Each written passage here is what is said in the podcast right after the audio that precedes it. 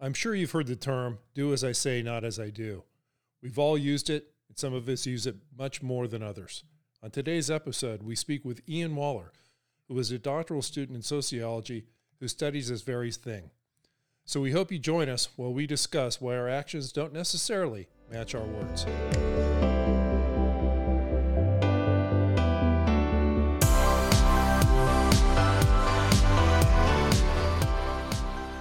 There are two basic motivating forces fear and love. When we're afraid, we pull back from life. When we're in love, we open up to all that life has to offer with passion, excitement, and acceptance.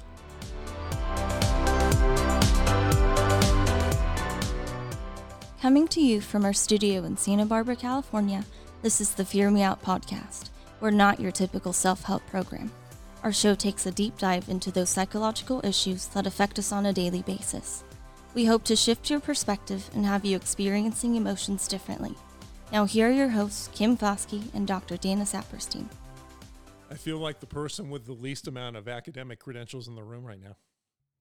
So we have a PhD, we have a soon to be PhD, and we have me. Um, Ian, welcome. Thanks. Thanks Thank, for having me. Th- thanks for being thanks for being here. Um, I, I, always ask this for all of our guests to kind of tell us who you are, so our listeners kind of get a background as we continue on for the next sixty minutes of who you are and can kind of get a virtual picture of you. Yeah, yeah, I appreciate that question. Actually, it's funny because I, like you both know, I had a podcast and I would always ask people that question, and now it's being turned around on me. And every time I would ask people, they would always be like, "That's like a really hard question," you know. But I, I, I, I guess I'm gonna ask you, how much do you want? Like my, my, I can give you the academic, you know, like who am I as an academic? So, I can give you the life story, which is could take a while. Well, if um, I, had, if I had, if I was meeting you for the first time and you wanted to impress me, okay. what? Well, okay, I'll say so. My my my life has been a, uh, I would say, um, a little bit. I would consider it a little bit different, and I would say that most people that know me would say, "Oh, yeah, Ian's had kind of an interesting life." And so, uh, yeah, I'm an academic at the moment. Um, I've been in, uh, I've been, I went back to school when I was 28, um, and I have been in school ever since, and I'm about to be 39. So I, but I started my college career at 28, um, and just kind of like kept kind of falling upwards is kind of how I think about it, right? Like I didn't, I went back to school to see if I could do it. I was not a very good high school student. And um, so I wanted to go back to school. I went to community college and was like, let me just see if I can do this well. And um, it turned out that I was like pretty decent at it. And then someone was like, you should go to, you should apply to grad school. Did that. Then someone else was like, you should apply to this other grad school and did that. Um, but like I said, you know, I went back to school at 28. So before that, um, I was in the music industry. I did music for uh, about 10 years, grad or school and um, music kind of overlapped a little bit. Um, but yeah, I was a hip hop artist in Seattle. That was like, I thought I was going to be a famous rapper. That was my, um, my interest. And it was very single minded. I was like, you know, from essentially when I was like 13, um, until I was probably yeah 27 28 um, and suddenly something started to change and you know you started to think started to think differently. And um, yeah so that's kind of that's kind of the i guess that's the that's the the shortest version. I mean there are a couple of nuances you know.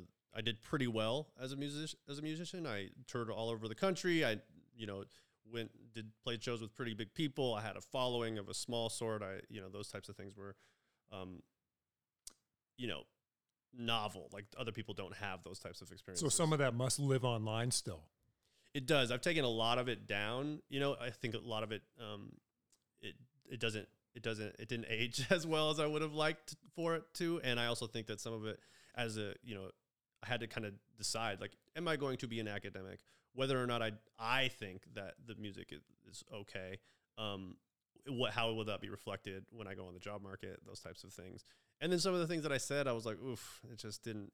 Uh, it doesn't sit well, well, with me now as a person that's grown up. And I would like I would never have said some of the things that I said. It's not horrible, but I just I can even think of that some of the lines, and I'm just like, oof, that was bad. I was very um, I don't know. I mean, I was like a I was what you would call like a backpack rapper. So I was like conscious Um, but even even then, I you know I said uh, you know it's like a lot of it was it could get pretty raunchy and silly. So I took a lot of the music down, but it's some of it's still up there. You can absolutely Google me if you can spell it. It's Kubla Kai. Kubla Kai. Kubla Kai. Okay. So, so how does a rapper from Seattle become a doctoral student in sociology? It's a great question. Um, yeah, I don't, I don't, I don't really know. I don't really know. I think, I think that it. Um, I, I get the rapping and the sociology is kind of a parallel a bit. Yeah, so I actually went into before I was in sociology. I went into education. So I was, uh, I mean, and we'll kind of get into this. I have always really been interested in just how people make decisions. So how do people? Why do people do what they do? I've always like under under it all. I've always been interested in that. Um, even in the music world, I would always be like, why would why would you do that? Like, why would you do that? I kind of always assumed that everybody had the same sort of um, uh, ideas about what music was that I did. Right, we were all kind of climbing the social hierarchy, and it wasn't until I got kind of got deep into it that I realized that's not necessarily the case. But um, you know, so anyways, to an- answer your question, I kind of fell out of love uh, with it, and but I was still interested in um, you know why people did what they did, right? And and um, and I think that you know if I'm being like completely transparent, uh, I kind of thought that I was really good at rapping, but I was not sure how smart I was. So people would tell me that I was smart, you know, and then but there's always that kind of I think anybody that like you said it at the beginning. I don't want to put it on you, but like you were like, I'm the least credentialed person here, right? One of the things that I've noticed about being in academia is that like it's, it's not necessary. You don't you're not necessarily a smart person if you're in academia. You know how to do a certain sort of think tasks well and often regurgitate information in a way that is pleasing to whichever teacher or authority that you have to to please. But um, and so I was always told that I was smart, but maybe didn't feel that I was smart. And I so I like I felt like I was an, a good rapper. I was good at that thing and could kind of like cleverly put ideas together. But did I actually understand the things that I was saying? I was like un, unsure, unsure. And so um, I think that I wanted to, to to see for myself whether or not I could do this thing that people who say who people if people say you know you're smart because you're uh, an academic if i could do that and to what extent i could do it. Um, and i mean to me it was really about um, i mean this sounds kind of crazy now that i've been doing this for like 10 years but like there was science classes that i wanted that i f- like the first classes that i took when i went back to school. I took you know um, uh, it's like it's I think it's biological psychology or biological I'm not sure behavioral psychology. Um, it's basically an evolution class. And then I took a geology class. I took all these classes that I thought would be really difficult, and I wanted to see if I was going to do could do them if I put all of my effort into them. And um, I did them, and I was successful. Uh, I was really successful, and I um, also really enjoyed it. And so I was, and that was kind of a shock to me, especially as somebody that almost did not graduate from high school. And um, and then I just kind of kept doing doing better, and um, I got encouraged by um, teachers, and and um, then kind of yeah, it was I had a and then I had one friend. She was uh, she was my my high school girlfriend's best friend, and she was the valedictorian for our class. And she w- went to Harvard, and um, we stayed friends. And we had coffee one day, and she was like, "You you could go to grad school." And I was like, "I don't even know what grad school is." I was, you know, I mean, it was that I was that kind of naive and um, and then I uh, and so she kind of showed me this uh, this program, and I was like, okay, I can I could apply, and then I. Uh, but it was a Harvard program, and I didn't. Ha- I still didn't have that much confidence. So I was like looking for parallel programs, and I found one at the University of Washington where I went to undergrad, and um, that was similar, and it was actually more kind of the the program at Harvard is called Mind, Brain, and Education, and um, the one and that it's very kind of mind centered so it's like you kind of have to know some biopsychology to like do well in it. And i wasn't uh, I, I took one biopsych class i got like a 2.9 and i was like okay this is maybe over my head.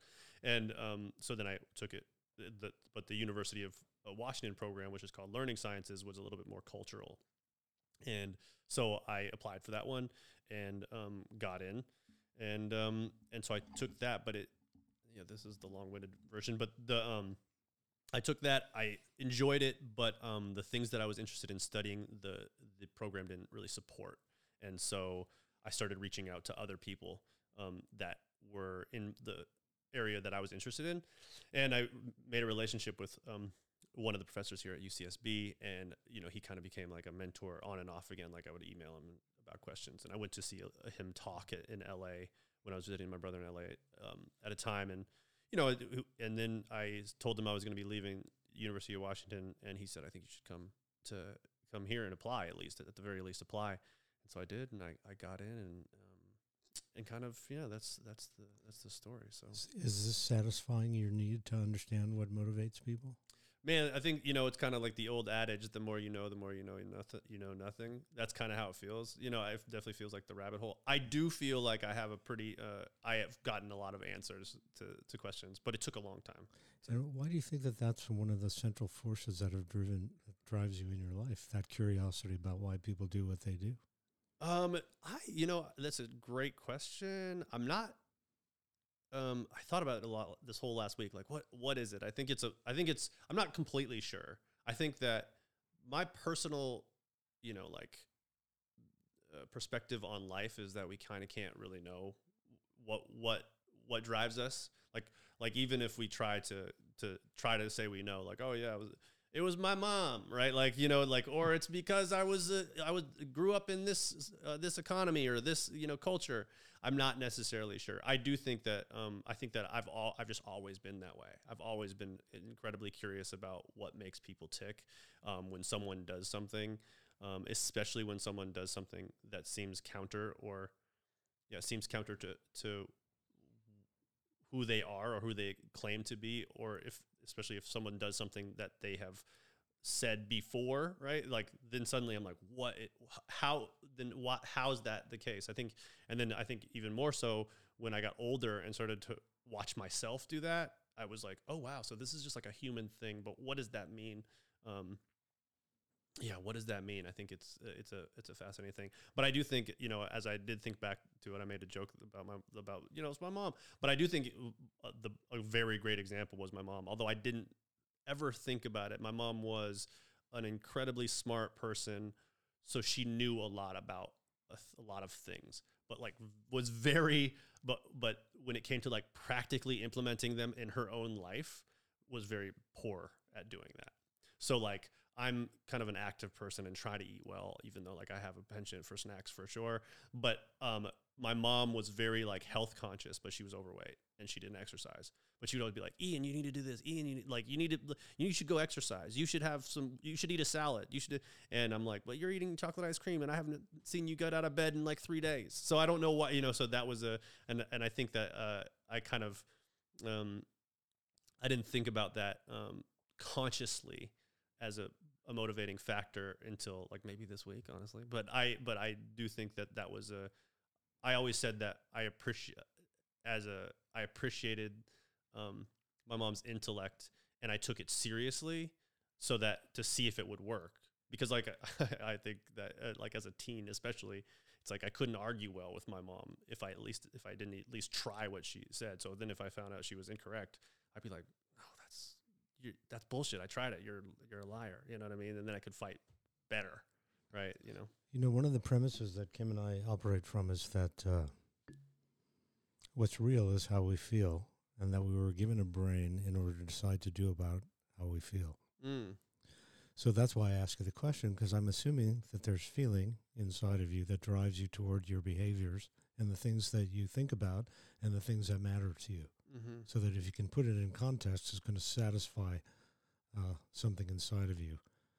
Um, and you just answered the question in a certain way that you, you know you notice the hypocrisy in your mother's uh, between how smart she was and what, how she knew what was good and right for her, mm-hmm. but the way she felt about herself, granted a huge assumption on my part, was really how she lived. Yeah.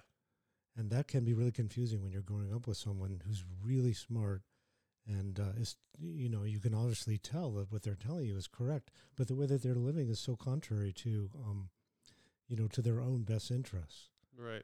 And if you love that person, you're going to be very confused about uh, you know how they could be so right about what they're telling you, but so um, uh, in contrast in their behavior. Uh, and that's going to, uh, you know, obviously it's something that drives you in your life is to try to figure out why why would there be such an inconsistency between the what comes out of a person's mouth, especially if they're really intelligent, Right. and how they behave, which is a, a, a reflection of how they feel. Yeah. I think, it, and I think, I mean, my mom is a good scapegoat. She's, uh, Yeah, I'm not trying to put it all on. no, her, no. I think. I mean, I think it's true. Um, but I also think. I mean, I think that when I, you know, when I really uh, got interested in this question, um, again, although not completely conscious, was when I was I did music, and you would see. I mean, especially like the, the rap world, it's a world that is, uh, you know, most people probably wouldn't see it this way necessarily, but like, it's a it's a highly normative, like normative, structured, rule bound world. And so you have to act in certain sorts of ways. And um, at the time, I didn't see that, but I, um, but you, so you have to act and perform. I mean, not literally just like perform on a stage, but perform in social settings with your peers and everything in a certain sort of way. And then you, um, but then the things that you are saying, the things that you're rapping about, they may actually be uh, different than the way that you're you're supposed to perform. So I took that very seriously, right? Like I was thinking, like, oh, I was the conscious rapper, so I was in this, uh, and so I was this in this conscious rapper social group, right, where we would be like, you know, talking about things that we should be doing better, right, and we should be acting in X way, and then, um, you know, I would see this these people in the social group acting differently than what they were, were saying. And I was like, well, we're, th- we are this type of rapper. Shouldn't we be acting in this type of way? And, I- and I was, uh, I was hypocritical as well. I, I was doing songs about like trying to be a better, more sober person while drinking and doing all sorts of craziness, uh, you know, but that, and that was, and so, so it was not just everyone else, but also myself. And I was just always like justifying the behavior because of my, at the time, interest in like kind of moving up that hierarchy Right. right.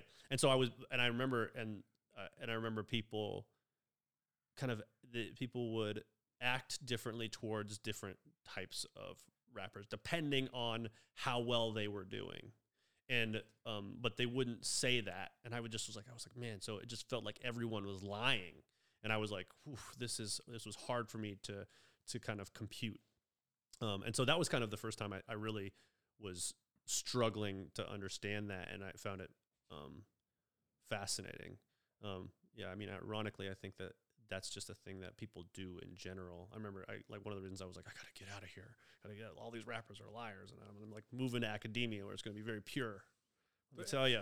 and, and, that, and that's what I was going to mention is that it's it's the application of the intellect, right? I think we all have we all struggle with that sometimes. I mean, we all I shouldn't say we all are, but some of us are critical thinkers and introspective and so on and so forth, and and carry ourselves that way. But sometimes we don't know how to apply that in life. yeah. Does that make sense? I think that like I mean, so I think that one of the things I always um uh, so uh, when I talk to some of my peers now in in academia, like I think that we talk at this very high level, right, as if we consciously understand the things that we are doing, and I and I and and and, and I think uh, I Well, think you're that- supposed to talk in that level. You're an academic. yeah, sure. Yeah, Right? fair. Yeah, I think that, and and I, I, when I mean the thing that I always say to, you know, it can kind of get me in trouble sometimes when I'm in a seminar or whatever. I'm like, who are we talking to, right? Who are we talking to? Are we talking to each other? Because if we're talking to each other, what our end goal is actually to do is to impress each other, right? And I, and I'm not necessarily sure that that's what I'm interested in doing, right? I mean, I kind of want to impress you because I want to get a job and I want to be, I want to uh, do well, right? I want to have income. But I also am unsure if like you are the peer group that I'm trying to impress. I'm maybe and I'll like the using the word impress differently. I'm trying to impress my ideas upon people that actually need them, right? So uh, so and that might mean that I need to talk differently or talk to and find the audience, right? But I think the what I'm trying to say is is that we always talk at this kind of high level um but there is a there is people there are people that um don't think like that. So we we we place a certain sort of um we place a certain sort of uh expectation on people that may not have the sort of privilege that we have of that higher order understanding of things, right?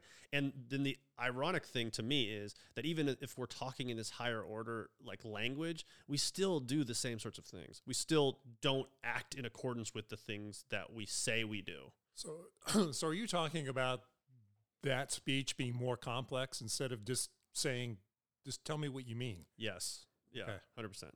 I, I think that like, um, but I mean, you know, I mean, it's just a different type of language, right? Like, there's, but I, I would say that, um, gosh, I'm trying to think of like a, a good example, but I mean, um the only example that I can kind of think of is that, you know, I mean, I'll, I'll, I'll use rap again because I think it's actually a really interesting uh, example. Me and a couple of my friends, when we first got into sociology, we're talking about looking at, we had to, you know, your first year, you have to take like all the heavy hitter thinkers, right? So in sociology, those are like Marx, Weber, Durkheim, Simmel, these kind of like, you, you probably would know them if you heard them, but then there's Mhm. these like kind of other ones that, you know, that only sociologists would know.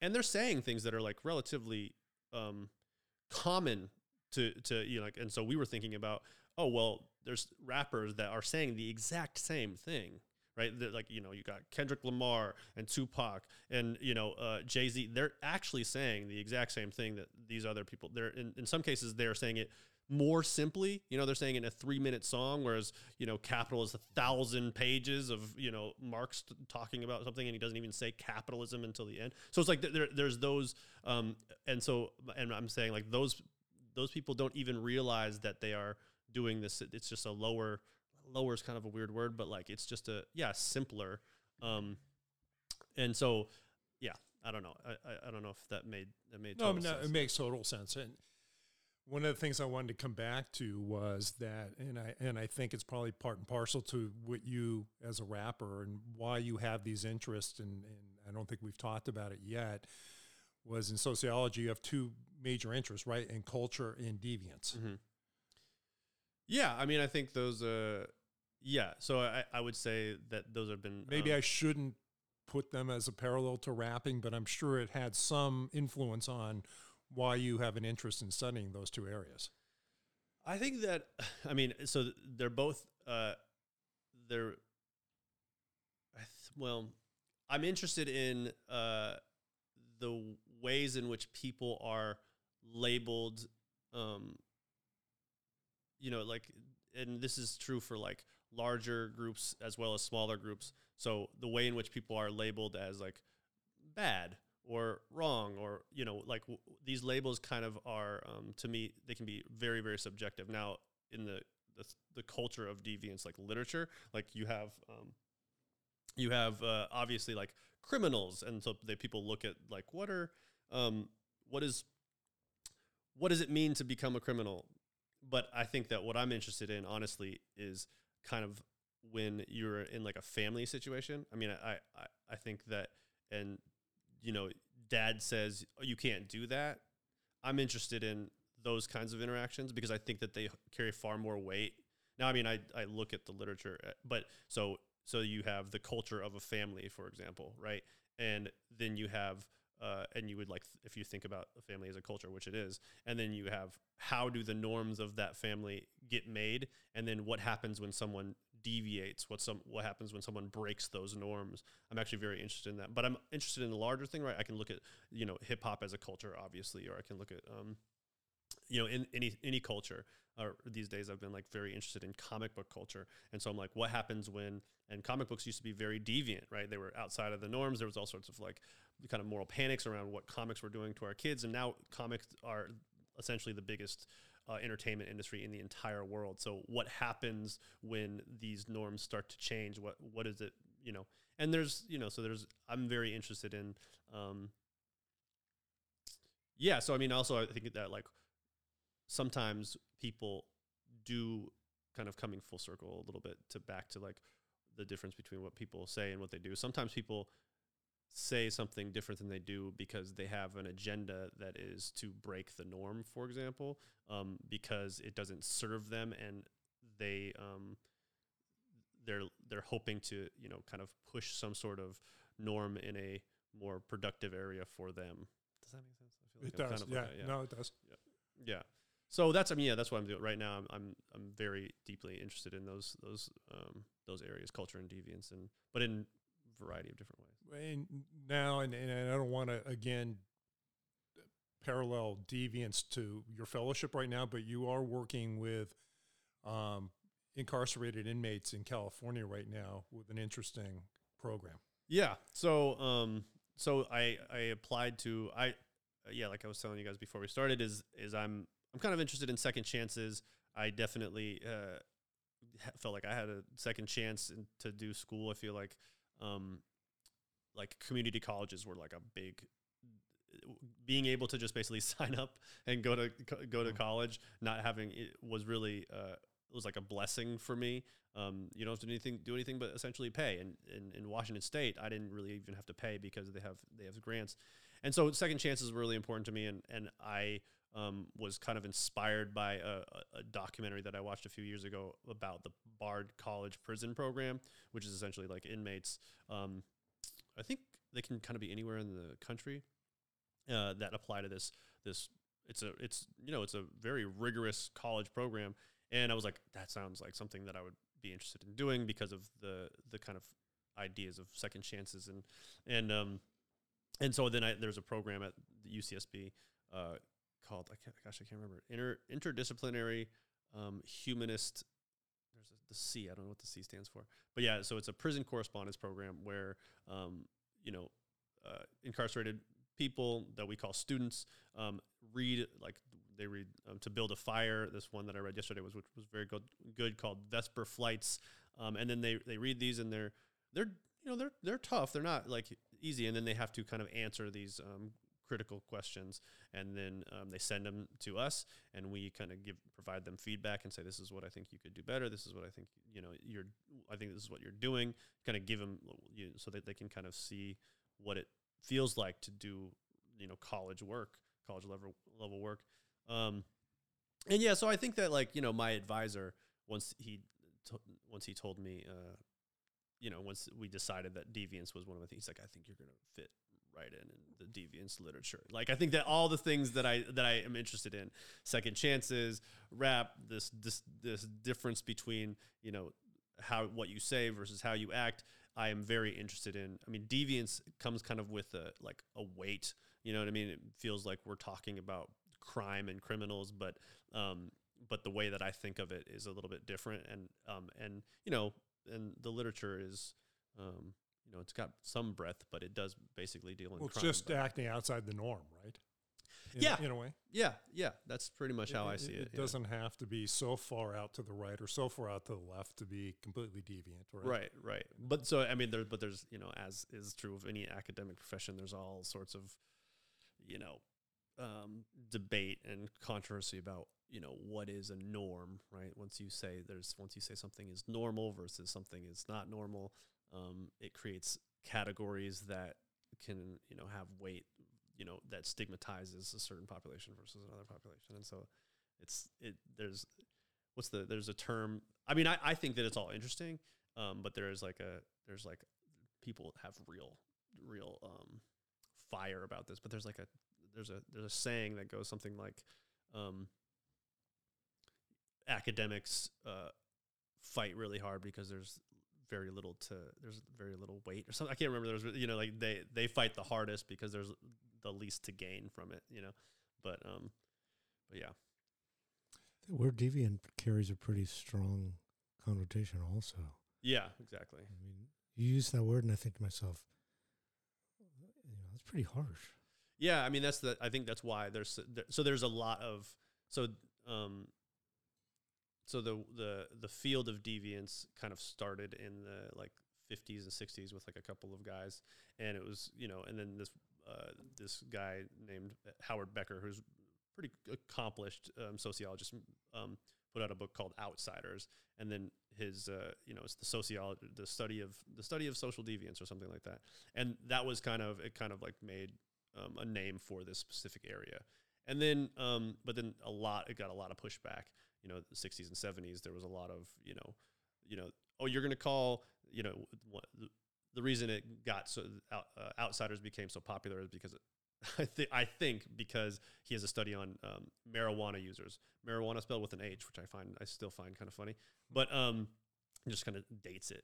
But uh, you know, it's like you're going to call you know, and jazz musicians. So it was like a study of jazz musicians and marijuana users, and you know, then people come back in the 60s and 70s when jazz music and marijuana is very prevalent, very popular, and you're like, oh, you're going to call these people deviant. Well, what about the police that are you know brutalizing black people in the streets during civil rights? What about the government that is, um, you know, that's dropping bomb on bombs on Vietnam and secretly in Cambodia? These, you know, we're going to call jazz musicians and marijuana smokers that are doing very, very little, if any, kind of harm to anyone deviant. Meanwhile, the government is going to get no blame. So there's this whole, there was this kind of like, uh, you know, right, rightly so. There was this. Um, um, debate or this confrontation about who gets called deviant. But um, you know, I have my own theories. I kind of wonder why um, the term outsiders wasn't used rather than deviants, but now deviants kind of got picked up and, and taken. I think that um, it kind of got lost in the minutia.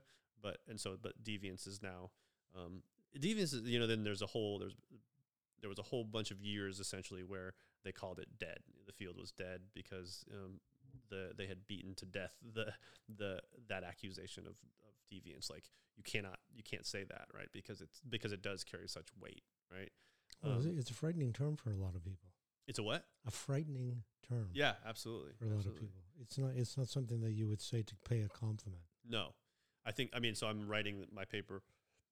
Excuse me. Um, right now, and I, think that one of the things that I'm waiting to read in a piece of literature that I can find is it's accusational, right? So you say, "Oh, you're deviant." That's you know that's like that's different than saying, "Oh, you're an outsider," right? You know, I was read I was watching this documentary about Obama, and and in the in the documentary, I kept hearing them call him an outsider. That's very different than calling Obama a deviant, right? Like that, you know. So there's it's in that connotation. It was actually kind of um, meant as like a positive thing. Like he was this outsider, um, and it was more difficult for him to become an insider, and he had to navigate the you know the political system in a, in a way that was different than most political you know um, politicians. So um, so yeah, there's a and but I think Becker was kind of doing that. Not to get too like academic here, but like I think that's what he was doing by cl- calling his book "Outsiders."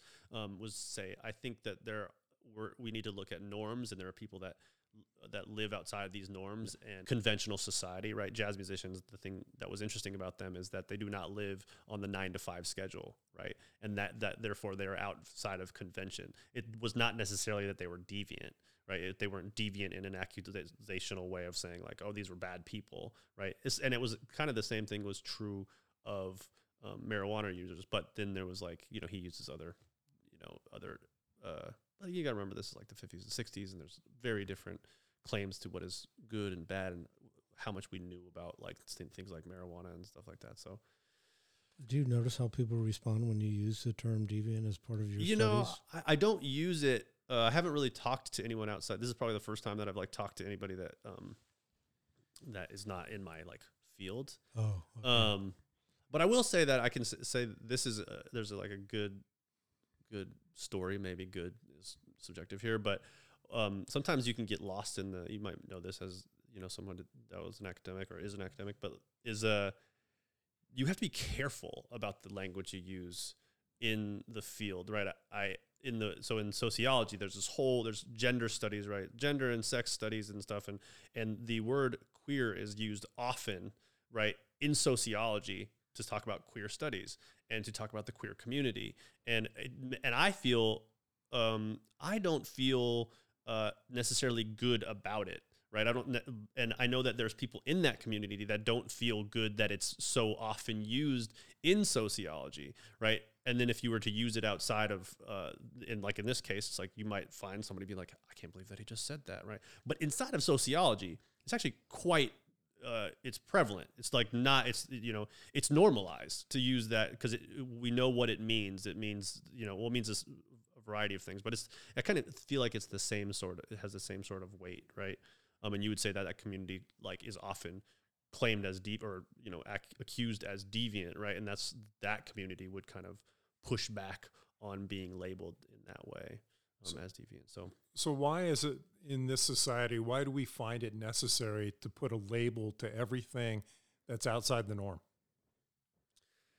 that's a good question. What do you? I mean, what do you think? Well, because I think people are uncomfortable with it, right? They don't they don't know. I- mean, I think it it goes back to their own fears, right? Their own uncomfortableness about about things. This is this is not what I believe. This is not how I feel. So I got to put a I got to put a label to it, right? Because I was thinking about you know going back to you working with incarcerated inmates and thinking they don't have a chance. I mean, even even the ones that are, are working that don't have a high recidivism rate and, and things like that are actually trying to work so they don't go back to being incarcerated again. I just don't think society and and I, I give you huge credit because I also believe in second chances as well. But I don't think that these people get those second chances because you're immediately labeled, and, and whether you're labeled a deviant, you're you're labeled a felon, you're related, you, you've been in prison, so on and so forth. Nobody's going to trust you. Nobody wants to take a chance on you. yeah, I mean, I think that's one of the reasons why it's such a big. Uh, it's like controversial. It's a controversial label. Um, yeah, I, th- I think some some people also use the term stigma. So the the, the two like you would say, oh, the, there's a stigma attached to um, uh, being you know being a, a formerly incarcerated or incarcerated, and I think that you know the sociologist in me is says yes, there once you are labeled or once you've gone to jail or gone to prison, um, it's really really really difficult um, to you know to like get rid of that stigma. And it's not even a stigma in that case. It's a it's a it's a formalized institutional thing that follows you al- along and you can't get employment. You you know if you were, had it's been know, branded on your forehead. yeah and it, i mean but it also follows around your you know in your you know it's not just a i'm not i'm not sure of the, even the language here but like essentially if you have to say that, I mean, like, so for example, when I applied to UCSB, I noticed um, that it was different than when I applied to Harvard. They don't ask you for um, criminal record, but at Harvard they did, and I was like, oh, that's a really interesting thing. It's like really, I mean, I mean and you know, Is that a public versus private institutional thing, or no, they're is it- both public, but one has one one is choosing as an on an institutional level to say we're not going to ask you about this, right? We're not going to say we're not going to use this as a, a criteria for um, you know entrance into our program or into this institution, whereas Harvard does. I actually thought that was really fascinating when I saw it because it made me feel uh, some sort of way about Harvard because Harvard has this really high reputation, but to to to kind of negate um, people that have been incarcerated based on that, or I mean, I guess I'm presuming that you would be they would see that and say, oh no, we can't take somebody like Yeah, it's hard to imagine that being a positive uh, Yeah, statement on your application. exactly. Yes, and I'm proud of it. right, right. I mean, some people I feel like would say that, right? Because I mean, you can because you could imagine someone that is like, you know, went to jail for something as silly as like marijuana for a long time, being like, um, you know, using that sort of label as like, I made it through this unjust system, right? And and and you know, you could kind of try and spin that. Um, there's all sorts of yeah ways, but Yeah, it's interesting. I was thinking about this, and and you know, you know, I carry around the stigma myself. I I'm a depressed person. mm, If have suffered two major bouts of depression and, and so on and so forth, and and it, it was it, it was really hard to talk about it because you don't know. You want to say something to people because you know instead of putting on this act and and whether you want sympathy or empathy from them or or just somebody to give you a hug, but you don't know how they're going to judge you mm, mm-hmm. from it, right? Whether they're going to see you as some pariah or they're just going to see you as somebody I just don't know what to say to you. yeah. right? So I walked around for for a long time before I actually publicly said to friends, "Yeah, I'm actually being treated for depression." Yeah, I think um so I mean I think so there's a the the academic in me actually is there's a stigma I think is actually much more um common like way that we think about this. So there's you know and I think it's actually something that you you you guys talk on this podcast is kind of how do you how do you navigate life dealing everybody has something that they're holding on to something that they've been affected by something that they're dealing with right? Um, and sometimes it's more uh, obvious or more public than others. And there, there's a book that's kind of that goes right alongside outsiders is called stigma. It's by um, this guy named goffman. And he essentially the entire book is is like what is exactly what you talked about. And then there's like levels to it. If you have um, you know a public scar or something like that or you have a stutter or you have so you know and he talks about what what is it like for those types of people to go into rooms and have to kind of navigate what it is and he you know and he calls there's like difference between these people and the normals as he calls them quote unquote normals. And and what is it like for for them to kind of navigate that space? And um and you know there's like a certain sort of coming out if you like do it i mean that takes courage. I mean it's it's really um difficult but then once it's done then there's also the reaction right? Like there's the reaction of how people are going to treat you. I mean so for me like my actually what i first started studying was mixed race identity. So i was very interested in um, this is what got me into grad school was very interested in um, the uh, perspectives um, of people that identify as more than one race and publicly say so right? So that i was one of those people. And i always was um, kind of waiting for that moment to say oh yeah well you know like i identify as biracial or i identify as mixed. And and it was always for me you know growing up it was really difficult but then when i got older it was actually more and this is kind of speaks to like my interest in how people are but i was always interested in how they reacted to it right? How did how do people react to it? Are they comfortable talking about race? Are they not? Um, but it was a stigma for sure because it didn't really matter to for me which space i was in if it was uh, it, i always felt most comfortable in like a multiracial space because it was like my dad's black my mom's white but if i was in a black space i was definitely not like considered black like you know like because i I'm, I'm kind of um, if it's the summertime i can kind of uh, i look darker but there's no there's no scenario even when I had like when I had hair where people were like, "Oh, you're black." You're like, you know, it's like Obama sometimes gets a hard time for um, not being black enough, but I'm not as black as Obama. Anyways, the po- point is, is that if I'm in a black space, I'm not considered black, and in a white space, I'm not considered white. And so I was always having to navigate. Didn't matter which world I was in. That and so it comes with a certain sort of stigma. It comes with a certain sort of uh, need to explain yourself, right? And so I think that that also is a reason why I was very interested in the things that I do. But Did, did you understand any of that growing up? Oh, Being yeah. you did. yeah, for sure. How?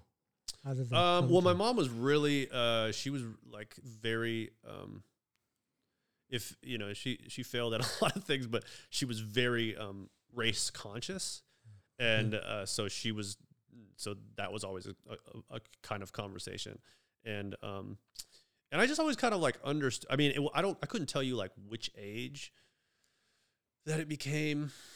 And they were probably, she was probably more conscious of it because at the time when she was with your father, right, it probably wasn't as widely accepted then as it is now. And so she was conscious of that fact for you.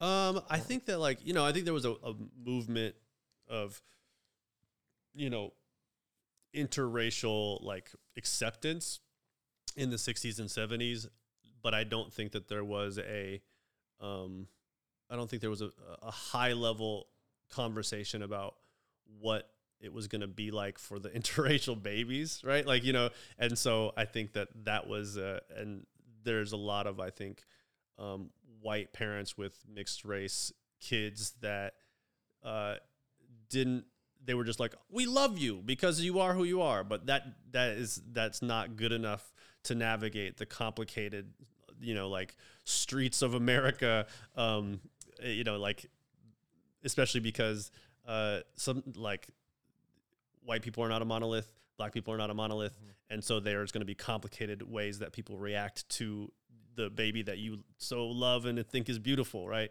And i mean i think that when i think back on why like why i knew that i, I can i have conscious memories of um you know it's it's way less it's it's just more it was more obvious that I, I was thinking differently about these things like i remember being in the halls of my middle school it was like seventh grade and um this kid that i played basketball with he was like you're really good at basketball. He's like, you're really good at basketball. He's like, you're not even black. And I was like, oh, well, my dad's black. And he was like, no, he's not. And I was like, I was like, yes, he is. My dad's black. I was like, I got black uh, siblings. And he was like, no. And he was, you know, black guy. And I remember being like, man, it's crazy. Like, why am I having to defend myself? And because you don't look like a black guy. Right?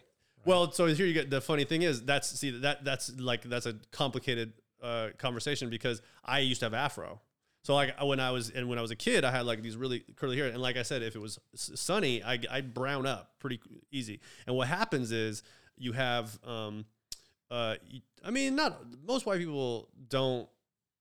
It's not something that typically happens with white people, but definitely happens with black people. Where black people will be like, "You're black, aren't you?" And I'll be like, yes i am you know what i mean like like you know like and and then so that's a conversation that, uh, but white people don't and they i mean no offense like or anything but that's usually the response that I get from white people. You know what I mean? Like, oh, you don't look, you don't look you black. Don't it's look like, black. well, yeah, I don't look black to you necessarily, but if we stood next to each other and then you gave your pic, this picture picture to someone else, they'd be like, and see what's going on? What's going on with him over there? Well, so, I only mentioned that because of uh, you know teenagers just immediately. Oh yeah, that's true. Right. That yeah, that yeah. was the only reason I mentioned. Yeah, I mean, but well, so then I mean, so then the next thing that I can remember is going to um, you know, with my sister who is black and going to a, a to a thing and um and uh I can't remember what I don't even remember what like inspired her to say this, but she was like, "You know, you're black, right?" And I was like, I was like, and I remember thinking to her, I'm like, well, I'm not, I, I'm not like, I was like, I know that I'm like, you're my sister. Our dad is our dad. Like we, I know this, but I am, I do not have the same sort of experiences that you do. Right. Like th- we don't live in that same, we don't live in that same world. Right. Mm-hmm. I am not black like you are black. Right. Mm-hmm. And if I was to like, and I, now she was, she wasn't that much older. She's like six years older than me. So I, I think I must have been like she was probably like 17, 18 when she said that. And, but I was like, you know, 12 or 13. But I remember having a consciousness that was, I couldn't, like, I was like, it was bizarre to me that she was saying that to me.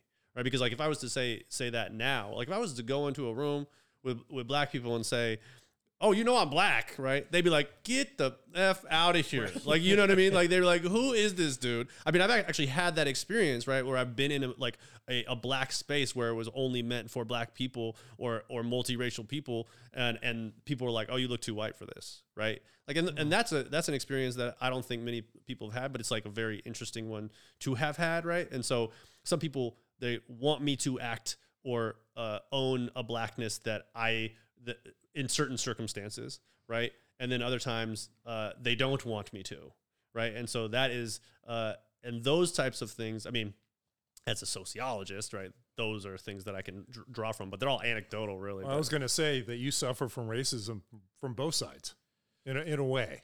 Well, I think that, like, it, I mean, you know, race, you know, as a sociologist, saying that um, people of color can experience racism is always complicated. It's like be, or I'm sorry, the other way around. If that white people can experience uh, racism is, is complicated because there's a, a, very complicated power dynamic in the United States for versus. I would say it this way. Uh, I would say that there. Um, I've definitely experienced racism, right? Like I, I, remember having a conversation with a friend of mine named Larry, who was black, very black, um, and very black. You know, this blacker than I am, and uh, and and having a conversation about the first time someone called called me the N word, and it was far before it was he he had had that experience, and remembering being like, wow, that's crazy, you know what I mean? Like, but that the, so those types of experiences are are an interesting um, one, but but I have had experiences with um, co- communities of color where they don't appreciate my mixed experience, right? And, and that's what I was yeah, why yeah. I brought it up. Yeah, and I think that that that is that's allowed me to be um, more um, articulate than I think some some people are um, in communities of color even. And they you know and and I you know when I was thinking about doing this as a as, as an academic um, the kind of book that I was going to write was going to be called choose because in a in a uh, you know maybe someday in the future I, am not interested really in a race scholarship at this point in my career but like but um it's always felt no matter what dynamic I was in that I was forced to choose it was always like you can't just be mixed. You can't just be biracial. It has to be one and or the even other. Even if yeah, yeah, even if you even if you say that and we accept it, at some point in the relationship, they're gonna be like, but you like you're black though, right? Or you see yourself as black, or you like it's like, but you're you know, but like but you're but you're white. You don't you don't look black. Like there's always a conversation uh, that goes on in America that asks and like asks people to to choose usually if they're biracial. I mean that that goes back to the crux of this conversation about living outside the norm, right? Because Yeah. You got to choose one or the other, right? right. You, you yeah. can't you can't you can't be on both sides of the fence. Yeah, yeah, that's a good. That's like, that's a like a good insight. I think. um Yeah, I think that's been my. See, I didn't get out academic today. no, no, that's what I'm saying, right? I think I, I like you just learn how to use better language, or not better language. You just learn how to just use more words. But I actually think that some of the most important insights that I've had from uh, in life they don't come from academia. You know what I mean? It's like. Um, Uh, do you mind my asking, uh, how, how long were your parents together, or are they still together? No, or- they were, I, so that's complicated, but no, I so my uh my I am a I am a child of wedlock, a child out of I was actually I was actually a, a secret secret affair baby. So was I. Oh, nice. There you go. Oh, there we go. Yeah. So I, I always when uh, so my my stepmom who was a lovely woman just passed away, but I used to say, you know, my dad and his wife were married for you know 55 years, right? She's not my mother, and I'm 35. And she's like, wait, wait, if people could do the math. the you simple, know what I the simple Like- math doesn't add up on that. They're like, hmm, what? You know, and so yeah, that was uh, you know, I think uh, so they were never married to each other. they were never married to each other. They had a they they had I think a, a salacious affair for a number of years on and off again. I think and um, yeah, my ma- my you know it's like um, yeah he, you know you make you make decisions that you make. You know, so it's a yeah. But I mean, I I know that family well, which is you know which is a. a which is nice, Were you you know. included as a member of your dad's family? Yeah, nah. Well, I mean, yes, but I will live with my mom, right? And we lived in s- separate cities. But I'm very close with my oldest sister, and um, you know, so there w- there was a relationship. They they only actually discovered that I existed when I was six, and so yeah. Wow. So Yeah, they yeah. didn't even know. No, no, they they you know it. Yeah, it's very, very. um Oh, we got to hear the personal story. Forget the academic stuff. Should should we er- erase the last 50 minutes and go back, start over again? And then now it's I mean, it's a fun, it's a funny story. I guess that they just found out. Uh, my sister, uh, my my two sisters found out that they had a little, little brother, and they um, said we want to go meet him, and um, Wow. Forced my my dad to get in the car and drive from Eugene to Seattle, and like just showed up at my door. I'm five, six years old, right? I remember just like opening the door in my like you know whatever Snoopy pajamas and and like I knew who they were. My I was never a secret. I Oh, knew okay. I knew they all existed, but I had never met them. I had met my dad, I think maybe once or twice, and Oh, and uh, they came to the door, and I just remember like opening the door and seeing him and looking at them, and they were like looking, they were like, "Hi, we're your," and I was like. Mom, you know, like, like I, I had no, I, it was like I didn't, you know, I was a, I was a baby, you know, um, but yeah, I, I, I have, uh, you know, they're a complicated family. My mom's has a complicated family, uh, was a complicated family, and and um, you know, and, and uh, I was essentially the outsider on both, both in both those families. I think that's also part of it too. I think that I never felt fully comfortable in either of those those families, um, and um, I always think that I, I asked questions that maybe no one really had the answer to, and that made me feel a some sort of way as well, right? Um, yeah, I think uh, I think that that was a complicated part of the way that that I have even all- before I was a even before I was an academic, I was just like I had these questions, you know, that you know about because of the way that I was. I was uh, going to say you have a good reason to wonder why people do what they do. Yeah, yeah, yeah, hundred Well, percent. it's it's kind of ironic where life leads you, right? So I mean, if you if you look back to that time when you're five years old and open the door to where you are right now, right? There is The same questions there. yeah, Same yeah, I- yeah. True, true. I, I think that I think that I um I think that I am uh yeah I have those same sorts of questions. I think that the difference now is that I don't have those same sorts of questions about race, and I think that's probably why I don't study race anymore. Um, Right. and so I think, but I, but what I've noticed is that people do that same sort of thing in a variety of different contexts, right? So, like, I mean, you know, we kind of talked about it earlier, but like, I got into this new thing through astrology. Now, astrology is very weird and it's stigmatized, and um, you. But one of the things that I found, like, I found astrology very late. I was like 31, um, and I just like had a curiosity about it. I was curious about it so, uh, but I didn't, I, I didn't care. But what I found was when I brought it up, people got real uncomfortable, and so I was like, "What's that about?" And I, I so I, and I was so then I became more interested in it, and the way in which people react to astrology, it doesn't kind of matter. Is very they're very resistant to even talking about it, and and then uh, then I would like have a conversation. I'd be like, "Okay, let's just let's just be clear about this, right?" You're being weird about astrology, but the normative religion in the world believes that there is a large white man in the sky that is tell you know and that's normal. In fact to be the president of the united states you essentially have to say that that's what you believe even if you don't believe it. I actually believe that our current president does believe that they're like you know as a catholic he kind of does that. But i'm unsure you know, george bush obama like you know but that like so we so uh, but so i was so in that way i'm like why is this superstition over here that actually has to do with some sort of like natural phenomenon? On the planets is so much more stigmatized than this one over here that is kind of like or all of these to be frank. And i just found that very very fascinating um, and so i use it as kind of the way to kind of think about um, yeah i mean especially in academia which is probably we'll see how that works out for me. May not work out for me because it's highly stigmatized in psychology as well as sociology. Um, and so, yeah, I, I am. So that's kind of where I go. I, am moving moving now, but um, yeah, why why is one thing that you could kind of consider bizarre um, more stigmatized than this other thing that is kind of in the same wheelhouse or same place not considered as bizarre, right? It seems like it just has to do with like how many people are willing to fight for it. Um, and so that's uh, yeah, so that's my kind of where I'm at. But yeah, those the, the you are right. It's very ironic how one thing leads to another. There's certainly uh, once you get me talking, like I can definitely see these like yeah, yeah, that's that's where that comes from.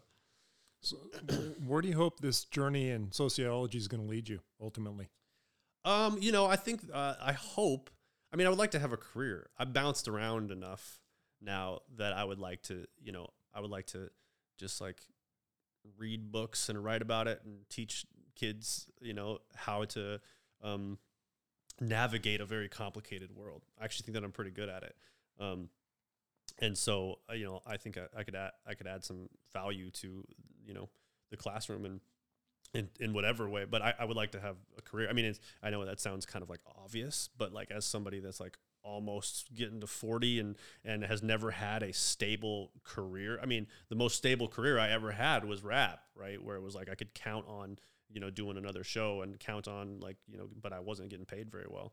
Um and so um but and you know it's and academia is tough. It's a dog eat dog world where you're not promised a, a job. I think that if I, uh, I, I chose, you know, this is maybe just part of my personality, but I chose the thing that I was more, more curious about rather than the thing that probably could have got me a job. I think that I probably, if I had done race scholarship, I probably would be a little bit more likely to to get um, hired. I guess it depends on what I do um, with this next uh, this you know how, much I publish and how much attention I get and, and whether or not uh, you know astrology because that's what I look at um, is accepted as a um, as an okay field uh, to research u- using the methods that I have. So, do you think you would have been as fulfilled if you would have followed the path to get a job versus the path of passion? Well, I'm following the path of passion for sure. No, I know that, but oh. but you had talked about that you could have followed another path that may have guaranteed you better employment. Oh, right. And I'm asking if I'm asking the question if you thought hypothetically you had been as fulfilled or it was better that you just followed your passion like you did. Oh and, yeah. And hope it I leads think, to leads to where you want to go. No, yeah, that's a good question. I, I think um I, I think that uh I think I was um I, I think I seek out trouble wherever I go. So uh I think that um race scholarship is incredibly um, it's incredibly important, but there's a lot of people doing it.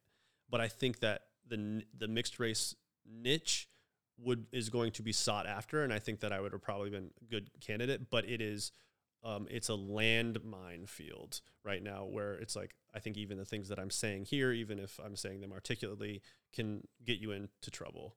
And um, and I think that um, but I think that that it would have been it's more accepted. I think to do that kind of troublesome to to navigate those troublesome waters. Um, because people want to talk about race, it is still a, a very serious problem in this country that we need to kind of handle and deal with. But um, and whereas astrology is you're, you're I'm out astrology and deviance, right? We talked about deviance is it's like an accusational word, and so there's a lot of um, there's people don't want to you don't want to say that word, you don't want to people don't want to talk about astrology. I'm putting myself out on a limb. Either it it's like a risk reward. It's either it pays off incredibly well, or yeah, I, I keep bouncing around this world looking for employment in other ways. so um, so ultimately, what's going to happen is you're going to do exactly what you say.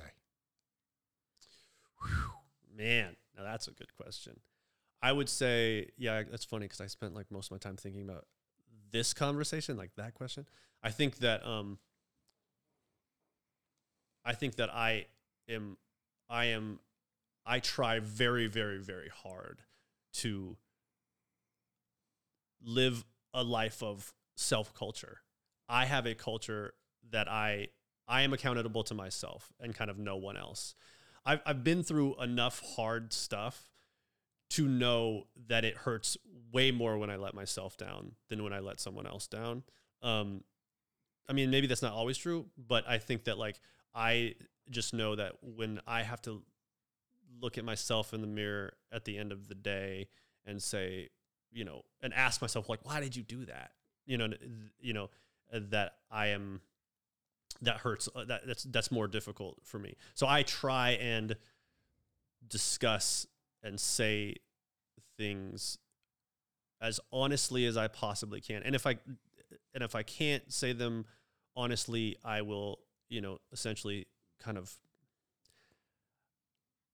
I don't even know how to say this essentially. Is like you you kind of you don't skirt it, but you say like I don't know. Like I, I think one of the first things that I ever learned uh, about how to to be honest uh, and how to not do the thing where you say something and then do the other thing is to say I don't know I can't answer that right now. So I think that that's that's what I attempt to try and do um, is to say like I don't know I can't tell you that right now and um, and live as close to my own um, sometimes it's weird to say like live my own truth. I don't actually think that's helpful sometimes, but but um, well, the world needs disruptors. We need people that tip the apple cart, even in academia. yeah.